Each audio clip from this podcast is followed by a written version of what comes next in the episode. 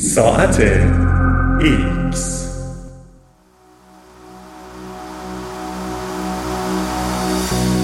عصر نواسین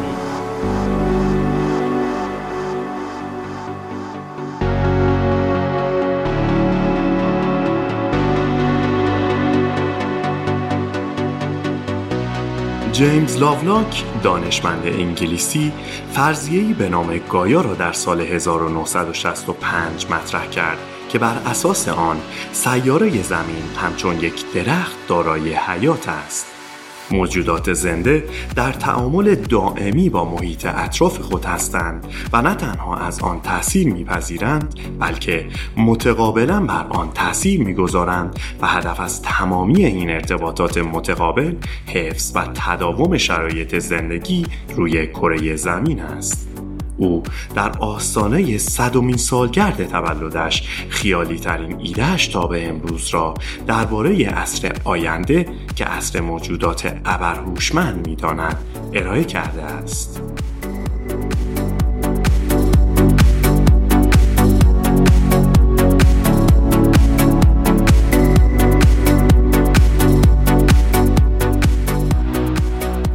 نواسین چه چیزیه؟ نواسین نامیه که روی عصر جدید موجودات هوشمند می‌گذارن. هالیوود ذهنمون رو با دستگاه های مکانیکی و ربات هایی که به دنبال انسان ها به وجود میان و سیاره زمین رو قبضه می‌کنن پر کرده. به نظر من این موضوع کاملا بیمعنیه. این موجودات جدید مثل خود ما بر اساس تکامل داروینی پدید خواهند اومد و به ما برای تنظیم شرایط اقلیمیشون نیاز خواهند داشت. این دوره می‌تونه یکی از حساسترین بره های تاریخ سیاره زمین و شایدم کل جهان هستی باشه کمی بیشتر درباره این موجودات بگید اینا موجوداتی زیستی هستند و من از اصطلاح سایبورگ برای نامیدن این موجودات استفاده می کنم. اما اونا از نورون ها یعنی سلول های عصبی منتقل کننده سیگنال ها در مغز استفاده نمی کنن چون نورون ها فوق العاده کند و ناکارآمدن. سرعت یه سیگنال در طول نورون ده هزار بار آهسته تر از سرعت اون در طول سیمای مسیه. ما قادر خواهیم بود تا از هوش خود برای تسهیل کل این فرایند استفاده کنیم و به این ترتیبه که نحوه استفاده از نورون ها تغییر خواهد کرد. برای اجزای خاصی مثل سیمای فوق نازکی از جنس فلز یک پارچه خالص که سایبورگ ها به اونها نیاز خواهند داشت هیچ گونه منبع طبیعی رو زمین وجود نداره. بنابراین چیزهایی هست که عمدن دستخوش تغییر میشن. اما به هر حال این یک فرایند تکاملیه. چه خوشتون بیاد و چه نیاد پیدایش سایبورگ ها رو نمیشه بدون قائل شدن نقشی همچون خدایان یا والدین برای ما انسان ها تصور کرد. ما تولید سیستم ارتباطی کارآمدتری رو برای مغزمون شروع خواهیم کرد. در دوره نواسین سایبورگ هایی زیست خواهند کرد که تقریباً ده هزار بار سریعتر از ما یا سایر حیوانات فکر و عمل می کنند. تقریبا شبیه به همون اختلاف سرعتی که بین ما و گیاهان برقراره. پس به این ترتیب سایبورگ ها به ما به چشمه گیاه نگاه می کنند بله و این مفهوم مهمیه چون گیاهان موجودات مفیدی و ما دوستشون داریم. ما با گیاهان همه جور رابطه ای داریم و من هیچ دلیلی نمی بینم که موجودات دوره نواسین روابط مشابهی رو با جانداران امروزی نداشته باشند. میشه گفت که سایبورگ ها سلسله جدیدی در عالم طبیعتند. کسی به من گفت چطور می‌تونی به شکلی از حیات علاقمند باشی که ده هزار بار سریعتر از خودته؟ منظورم اینه که احساس حلزون بودن به آدم دست میده. من فکر کردم اگه اینطوریه پس چرا به تماشای باغهای گیاه شناسی و نظایر اون میریم؟ Novacene از کی شروع میشه؟ Novacene شروع شده کارهایی که اخیرا در ارتباط با AlphaGo در جریان بودن گام تکاملی در همین راستاست سال, هزار و... سال 2015 برنامه AlphaGo متعلق به شرکت DeepMind گوگل عنوان اولین برنامه کامپیوتری رو که یک بازیکن حرفه‌ای یعنی انسان رو در بازی گو شکست داده به خود اختصاص داد. گو یه بازی تخته‌ای چینیه که پیچیده تر از شطرنج و مهارت پیدا کردن در اونم سختره در برنامه آلفاگو ورودی های انسانی با قابلیت ماشین برای آموزش دادن به خودش تلفیق شدند این برنامه گام بزرگی رو به جلو بود. اما گام به مراتب بزرگتر به دنبال اون برداشته شد. سال 2017 شرکت دیپ مایند دو جانشین دیگر رو معرفی کرد. آلفاگو زیرو و آلفا زیرو که هیچ کدوم از ورودی های انسانی استفاده نمی کردن.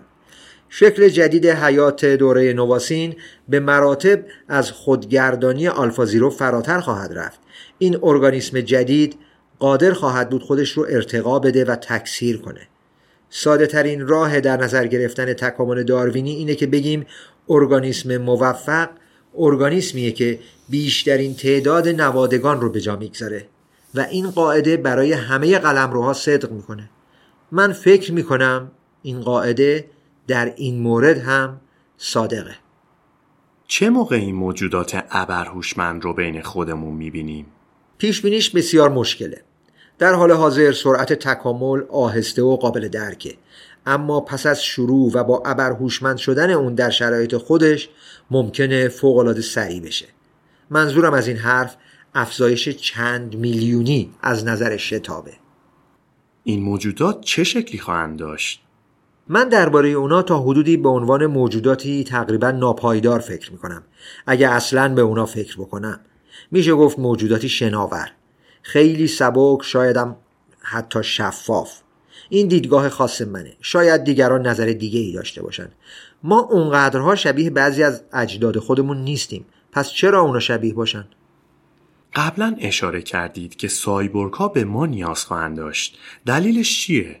اگه عقیده من درباره نظریه گایا درست باشه در این صورت تداوم این سیاره مستلزم همکاری مستمر بین سلسله های گوناگون جانداران خواهد بود. منظورم اینه که سلسله گیاهان نمی‌تونه ناگهان حذف بشه. گیاهان باید وجود داشته باشن چون چیزی باید فوتونای خورشیدی رو که به زمین می‌رسن تغییر بده و اونا رو به انرژی و غذا تبدیل کنه. نوع وظیفه ای که ما انسان ها انجام میدیم بیشتر در سطح هوشه تا در سطح متابولیسم. اما اون هم باید ادامه پیدا کنه. سایبورگ ها به خاطر خودشون هم که شده مجبورن در پروژه خنک نگه داشتن زمین به ما ملحق بشن. من مخالف هالیوود نیستم. هالیوود منبع فوق‌العاده‌ای برای سرگرمیه.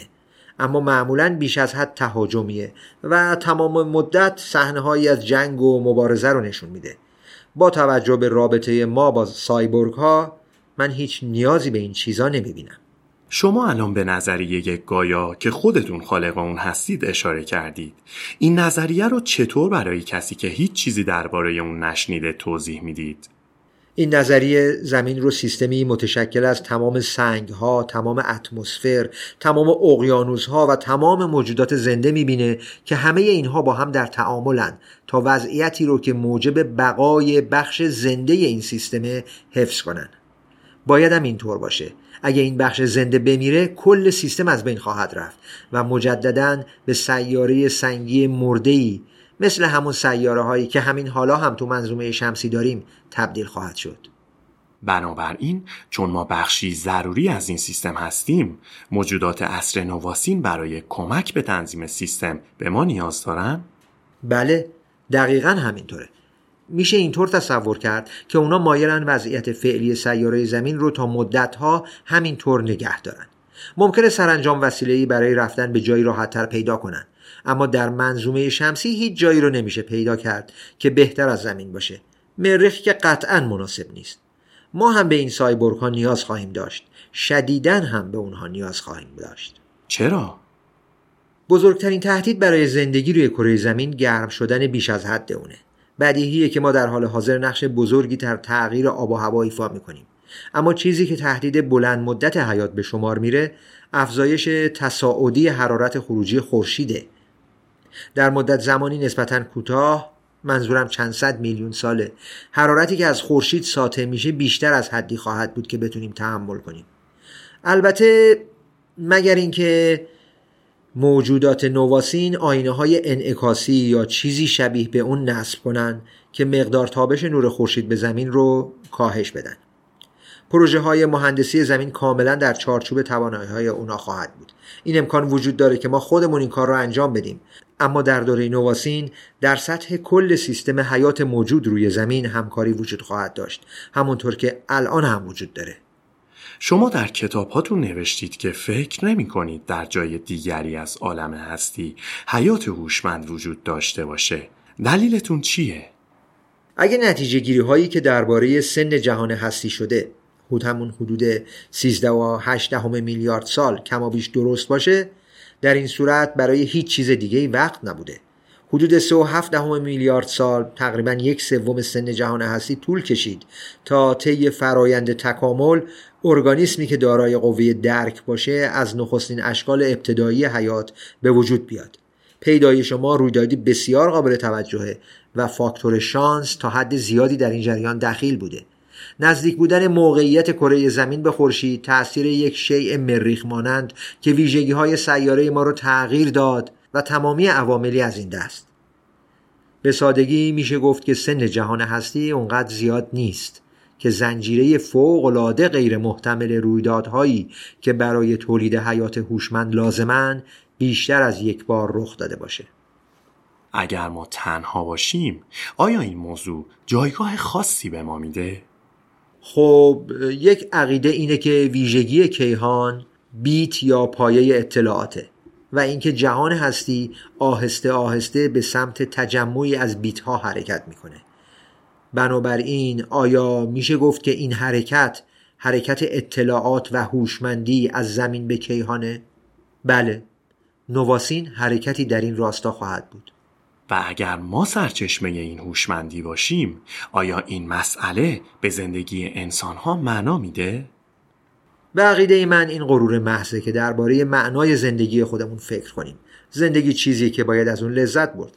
اگر لذت نمی‌بریم زندگی غلطی داریم. درباره آینده سیارمون چه حسی دارید؟ کمی نگرانم. من نوه ها و نتیجه های زیادی دارم. بله فکر می کنم در دوره های میانی اوضاع ممکنه خیلی خطرناک باشه. قبلا اشاره کردید که فکر نمی کنید مریخ خانه جایگزین مناسبی باشه. دیوونگی محضه. منظورم اینه که ما اینجا یه سیاره زیبا داریم. واقعا زیبا. و با تلاشی به مراتب کمتر می‌تونیم رفتار بهتری باهاش داشته باشیم و اون رو جای مطلوبی برای زندگی کنیم. در حالی که انتقال دادن چیزها به مریخ و مناسب کردن اون برای زندگی مستلزم تلاشی فوق تصوره اگه اصلا چنین چیزی عملی باشه. ما درباره سطح مریخ بیشتر از اعماق اقیانوس ها اطلاعات داریم. اگه نگران آب و هوای زمین و آیندهش هستیم آگاهی از اقیانوس ها به مراتب مهمتره. شما در آستانه صد سالگی هستین. وقتی به گذشته خودتون و فعالیت حرفیتون نگاه می‌کنید امیدوارید چه میراسی به جا بذارید؟ میراث کارهای زیادی هست که باید انجام بدم. می‌خوام یک کتاب دیگه بنویسم.